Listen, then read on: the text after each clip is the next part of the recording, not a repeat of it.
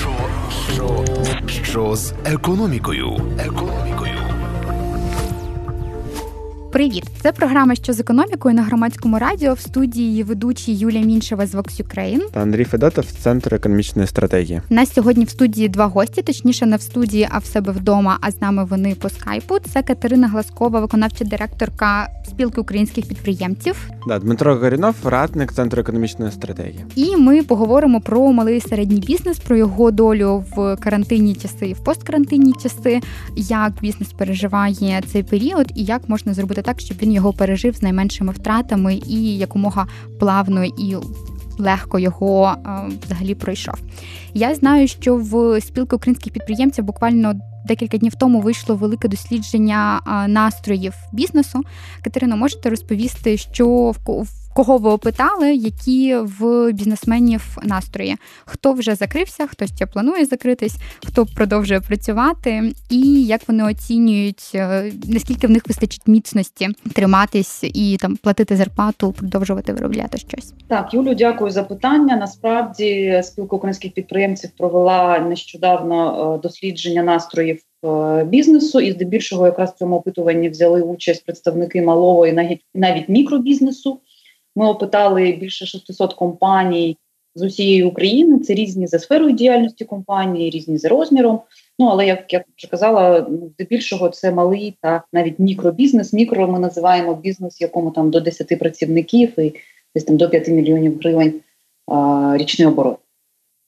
Е, я думаю, що всі знають, це зрозуміло, що саме малий та середній бізнес, е, мікробізнес, вони найбільше зараз е, під загрозою. Вони найбільше потерпають від карантину, тому що сфери, які ну, підпали одразу під жорсткі обмеження роботи, якраз громадське харчування, якісь там розважальні е, заклади, побутові заклади, то все, що послуги для людей.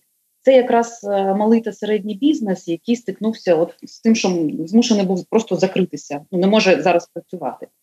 Якщо говорити статистикою, цифрами, як результатами нашого дослідження, то в нас 29% з опитуваних підприємців припинили роботу на період карантину, а 6% вже повністю бізнес закрили. І це якраз мова йде про мікро та а, малі компанії, ті самі сфери, про які я вже говорила. А, ті, хто трошки а, е, встиг або навіть не встиг, а мав таку можливість перепрофілювати бізнес, перевести на дистанційну роботу, або в онлайн, наприклад, якась торгівля. Або якщо ми говоримо про виробництво навіть невеликі, які змогли трошки переорієнтуватися і почати, наприклад, виробляти дезінфектори або маски, або захисні костюми, хто зміг, то вони зараз ще тримаються, вони більш-менш вантажили своїх працівників.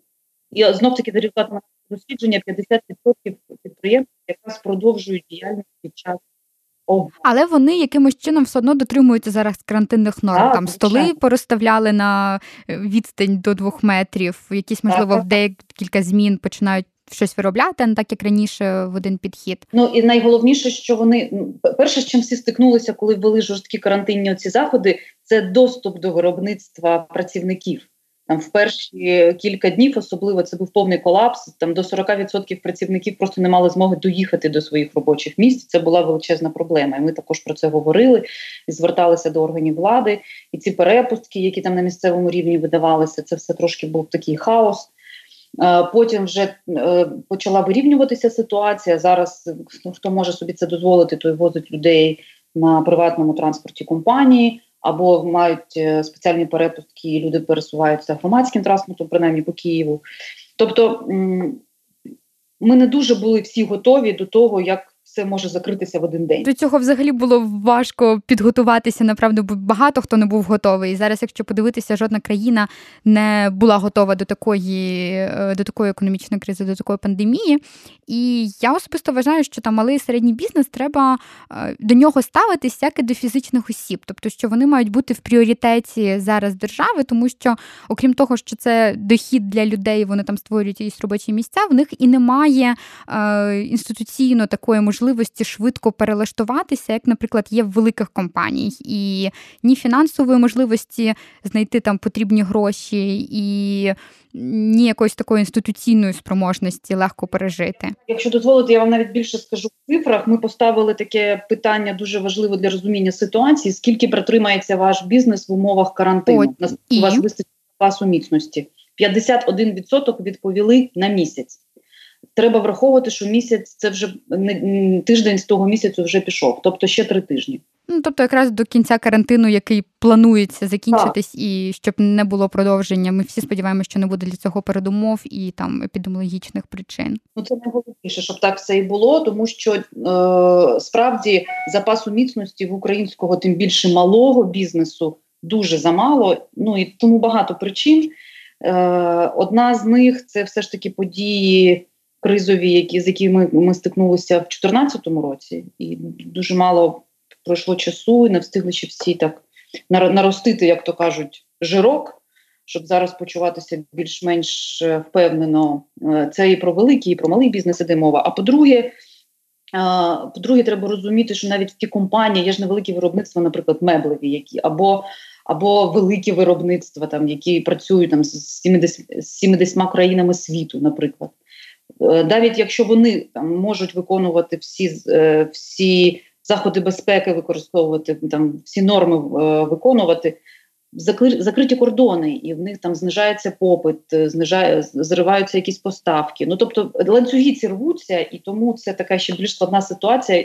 Якраз те, про що ви казали, що це в всьому світі вона складна, не тільки в Україні. Це накладає ну, свій такий відбиток. Також Катерина, скажіть, будь ласка, ем, наскільки взагалі багато зараз звільнень? Чи є якісь інновації пов'язані зі звільненнями? Ну, наприклад коли зменшують просто оклад, чи зменшують кількість робочих годин. Тобто, чи взагалі є бажання у малого та середнього бізнесу можливість для того, щоб не просто всіх звільнити, а можливо просто зменшити е, фонд праці, при цьому зберегти там більшість співробітників по можливості.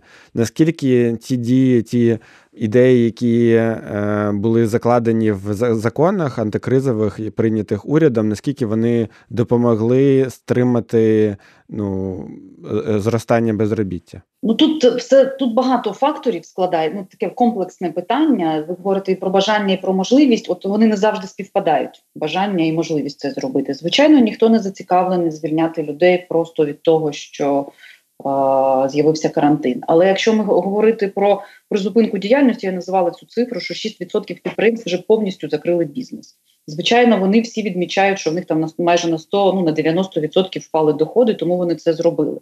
І більшість з них, звичайно, вже звільнили людей. Ті, хто тримаються, наприклад, та сама третина, яка припинила роботу на період карантину, там різні підходи. Хтось відправляє у відпустку за свій рахунок, хтось е, там скорочують частину персоналу, хтось е, скорочує частину е, зарплатні, і це є навіть у великих компаній такий підхід, коли просто знижують там на певний відсоток зарплату, ну там в залежності від позицій. Ну, Я думаю, що тут є, окрім Е, як це зовнішніх факторів, так що ну немає, наприклад, стоїть виробництво, люди не працюють. Це зрозуміло, що або там закритий салон краси, ніхто не працює. Зрозуміло, що зарплату ну навіть не нема з чого так. Якщо люди не працюють, нема з чого сплачувати. Але якщо можна пере, переналаштувати якось бізнес, навіть скорочуючи е, ці години роботи, то тут звичайно йде мова про може скорочення зарплат. Ну я ну я б не сказала, що з цього прямо одразу всі починають. Це скоріше змушені, ну змушені так робити, бо просто немає іншої можливості. Я вам можу теж дати зараз одну хвилину. Я відкрию про звільнення, бо дуже багато Давайте давайте ми поки що запитаємо Дмитра. Ви аналізували антикризові закони, які були прийняті. і Зараз активно аналізуєте ем, прийняті заходи, які прийняті в інших країнах. Наскільки взагалі Україна є е, передовою в тому, як вона реагує на свою кризу? Наскільки ці заходи, які були прийняті, е, вони виявилися ефективними? І взагалі наскільки вони потрапляють в ту саме таргетову групу, яка найбільше втрачає від карантину? Саме перший дійсно так. Ми аналізували ці антивірусні, так мовити, законопроекти. Ну відповідно, коли вони стали законами. А вони виглядають звичайно не дуже амбітно порівняно з тими а, за мільярдами, навіть трильйонами а, доларів євро, які витрачають е, відповідні уряди в на, на заході. І навіть якщо ми порівнювали навіть ці а, вартість цих заходів як ну, відсоток від ВВП, в нас навіть з поправкою на те, що в нас менша країна, менша економіка, у відсотках це все рівно значно менше, ніж ніж витрачають західні держави. Наприклад, перший пакет ми оцінювали його вартість для бізнесу приблизно 8 мільярдів гривень за ці два місяці. А це це само по собі дуже це це, це там значно менше 1% від ВВП, тоді як держава витрачає інші там по по 5-10%.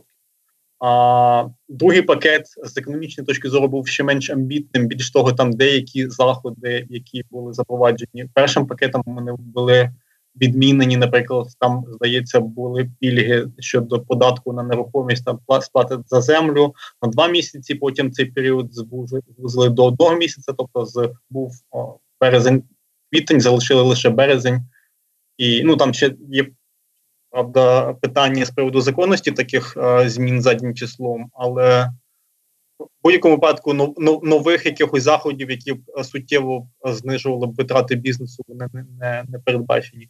З іншого боку, здається, це і зрозуміло з точки, точки зору, що у нас і так дефіцитний бюджет, і а, бюджет не може собі дозволити аж суттєво зменшувати свої доходи, тому що всі розуміють, що потрібні збільшення фінансування, наприклад, охорони здоров'я і ну, багатьох інших а. А давайте ви нам ще розкажіть, а ось ці пакети, що це включало? Про які заходи ми зараз говоримо, коли обговорюємо підтримку держави малим і середнім бізнес, малого і середнього бізнесу? Тобто, що вони пропонують? У мене зараз немає відкритих самих документів, але це е, йдеться про е, е, перший пакет. Це коли він ще був в вигляді законопроекту, це 3219, так званий. Він був прийнятий десь 16 чи 17 березня. Ще в мене теж немає відкритих, але я просто про основні положення. От Дивіться, чому перший пакет виглядав такі такою взагалі непевнірою. Це такий був. Я ми не рахували це у вартості, так як наші колеги.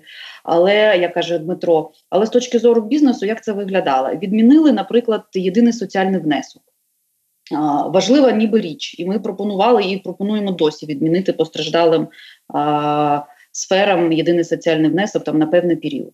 Маєш на увазі для, для, для ФОП? Так, в першому пакеті відмінили тільки для ФОПів і самозайнятих осіб.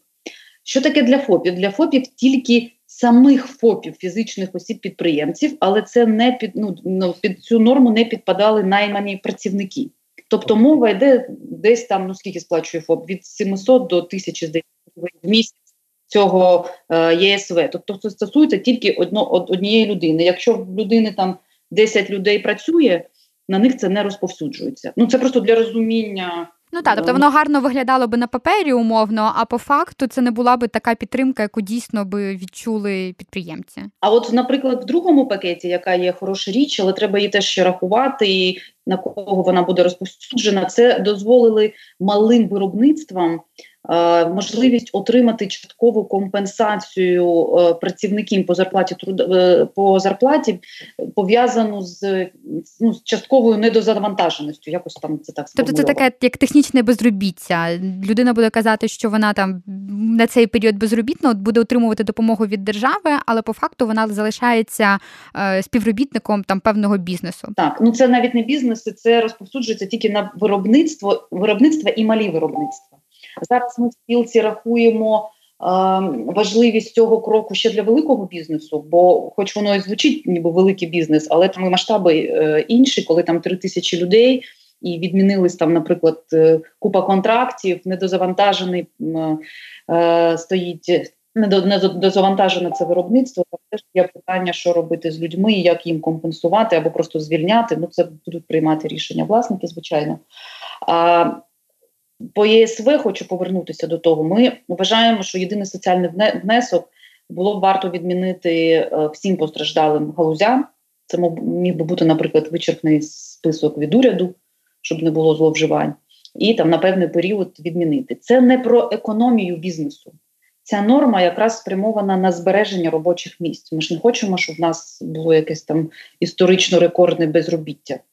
до чого ми можемо прийти. Тому ця норма ну вона виглядає. Я розумію з одного боку і уряд, е, бо їм треба сплачувати е, підвищені пенсії, обіцяні і зарплату медикам. і Це дуже важливо і спрямувати там більшість коштів на зараз на боротьбу з вірусом і з пандемією. Це абсолютно логічно і зрозуміло. Але разом з тим е, треба розуміти, що якщо ну не підтримувати бізнес, то коли закінчиться вся історія з вірусом і з карантином, а ми всі віримо в те, що це буде ну більш-менш швидко, наскільки це це реально ну треба думати ще про завтра, післязавтра, які надходження будуть бюджет і далі, а не тільки сьогодні. І ще одна норма, про яку вибачте, що я так багато говорю, але це справді дуже таке болюче питання для бізнесу. Тобто, збереження робочих місць це важлива історія, і вона важлива для держави в цілому, і обігові кошти. От те, що я казала про невеликий запас міцності, тільки на місяць якого вистачить. Мова йде про те, щоб програму кредитування державну зробити на пільгових умовах для е, або кредитні канікули для діючих, або і те, і те. Я знаю, що розглядається такий варіант. І міг би ну і цією програмою могло б бути розширення цієї урядової програми кредитів 579. І наскільки я знаю, Дмитро має до того певне певне такий певне ставлення. І розкажіть, будь ласка, чи зараз думають над її таким апгрейдом, чи її зараз трошки змінять, адаптуючи до потреб ситуації, яка зараз склалась? Я частково займався розробкою цієї програми під час а, роботи в офісі підтримки МСП при Міністерстві економіки.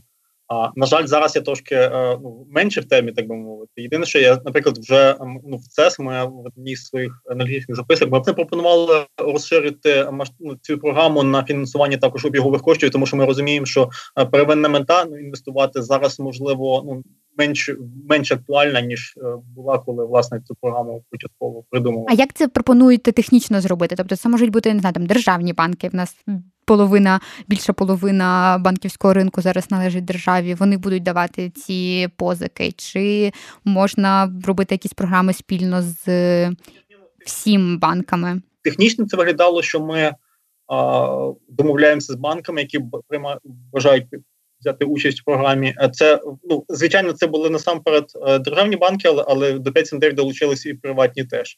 І просто держава з державного бюджету компенсувала частину ціпової ставки. Тобто для клієнтів банк отримує власне свою ринкову ставку, а позичальник сплачує лише ну, таку пільгову меншу значно а решту держава. Різницю погашує бюджет. Ну наскільки власне... мені відомо, в уряді готові до цього, бо вчора здається, чи позавчора була онлайн був онлайн брифінг міністра економіки. І я знаю, що в офісі президента і Нацбанку знають про цю ініціативу, бо ми всім про це говоримо. Ми там ще наприкінці березня пропонували це зробити. Супер, що ідею підтримали наші колеги. І ну зараз всі говорять про те, що ця програма на неї вже є кошти в бюджеті. і ніби є можливість збільшити і трохи змінити її цільове використання. Бо зараз ну, ну Петро правий зараз не про розвиток іде мова, а про виживання. Саме саме так, наскільки я я теж чув, що в принципі йдуть якісь напрацювання на цю тему, тому можливо за найближчим часом ми побачимо якісь ініціативи вже оформлені. Ну от зараз е, йдуть є багато дискусій щодо того, щоб якось виходити з карантину.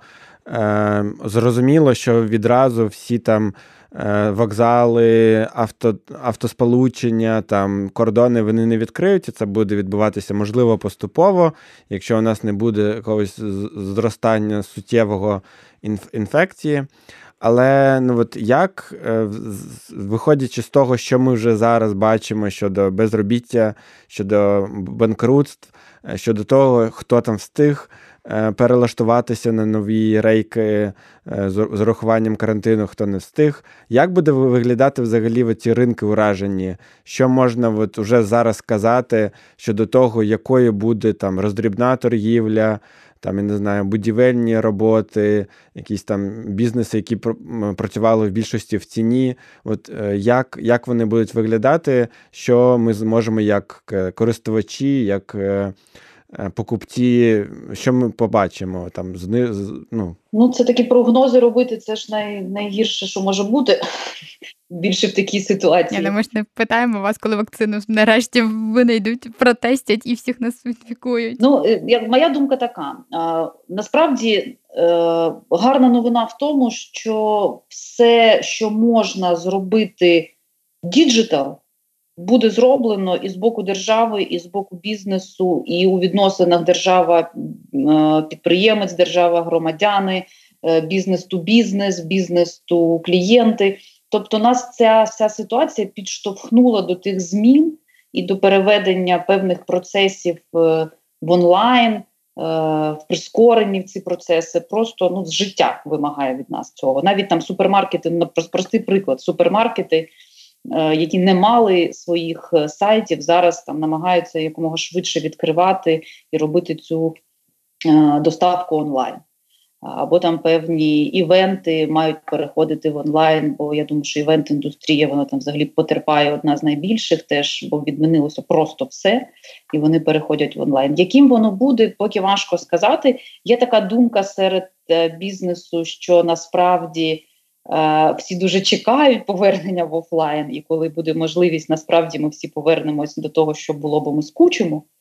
Але я все ж таки схиляюсь до того, що буде десь якийсь баланс, і онлайну в житті стане набагато більше. Ну, але на жаль, не всі не всі сфери діяльності можуть можуть в принципі працювати офлайн, тому а, дійсно всі чекають повернення. Ну єдине, що можливо, принаймні на якийсь перехідний період мож, мабуть, будуть посилені якісь а, санітарні заходи. Так ну, такий бізнес, коли коли залівся, була дуже така корупційна структура, як санстанції, які яким було начхати на власне ну дійсно санітарне виконання санітарних норм, але там вони брали якісь хабарі з підприємців тощо. Але але ж е, сама ідея цього контролю вона ну не є такою поганою. Так ми всі зараз зараз всі згадали, що ну дійсно треба мити руки після того. Взагалі тут цікаво так, якраз ця історія з контролюючими органами, нашою довірою до них, е, нашою довірою до того, що вони дійсно будуть контролювати, а не якимось чином е, вибірково контролювати. Тому що, наприклад, те, що ми зараз бачимо в там розвинутих країнах, це такий перехід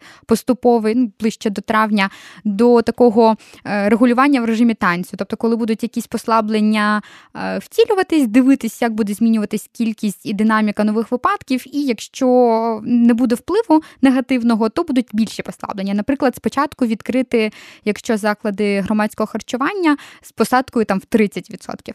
Я коли розповіла це там своїм колегам в Оксі, вони сказали, що Юля, як ти уявляєш, щоб в Україні е, хтось проконтролював, чи 30% чи 80% посадки є в там закладах. Е, тому я думаю, що проблема якраз наша тут в цілому ще в якраз в слабкості певних інституцій, нашої довіри до них.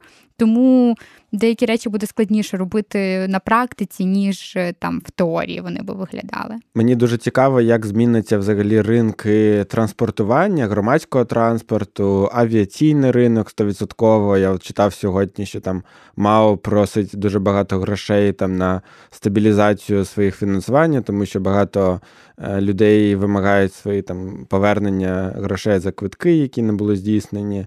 Очевидно, що зараз дуже е, страждають авто, автобусні компанії, які мали перевозити людей, і зараз е, ну, перевезення заблоковано. Там ну дуже цікаво, чи підштовхне ця криза до того, щоб громадський транспорт почав трошки переходити, тому що я знаю, що от мій друг е, в Болгарії він каже, що у них там повний локдаун, при цьому в місті весь громадський транспорт працює, його ніхто не зачиняв, там достатньо просторо, там дуже багато автобусів, яких дуже ефективно ну, перевозити людей з урахуванням там будь-якихось там мінімальних.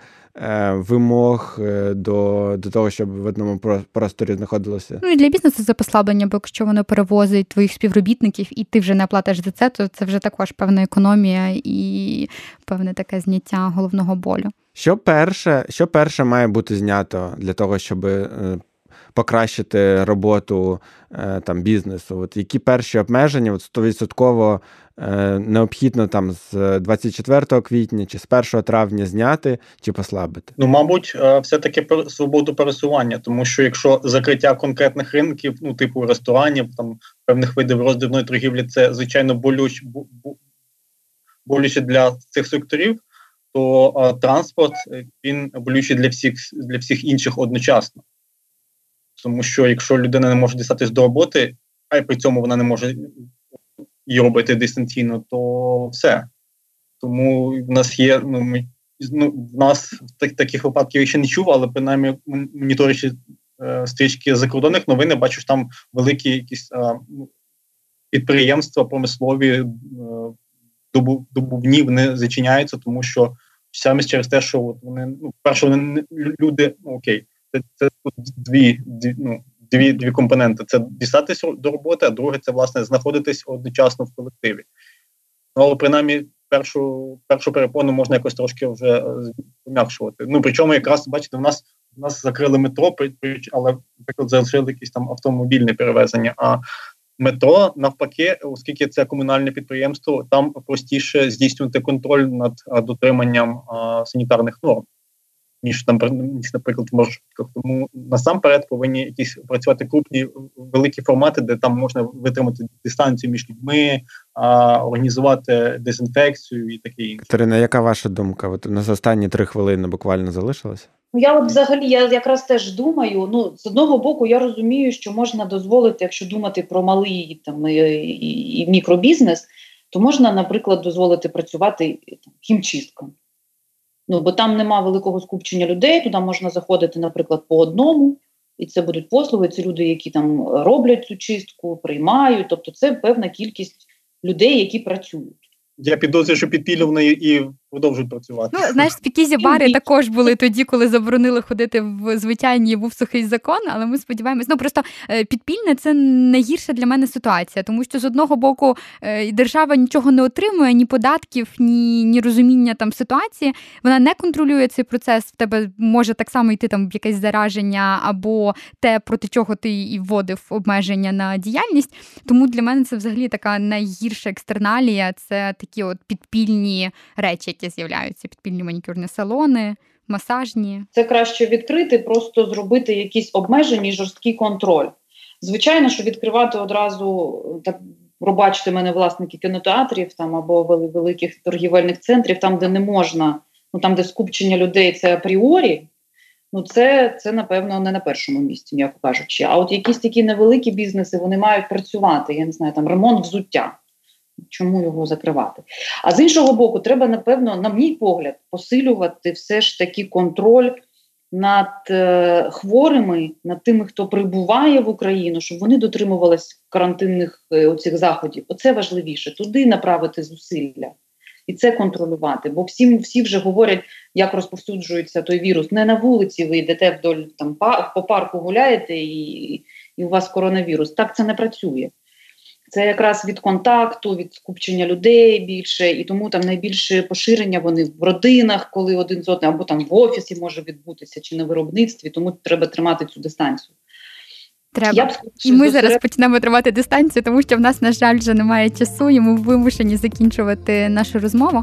З вами були Юлія Мінчева, Vox Ukraine, Андрій Федотов, Центр економічної стратегії. А в гостях Катерина Гласкова, виконавча директорка спілки українських підприємців, та Дмитро Горінов, радник центру економічної стратегії.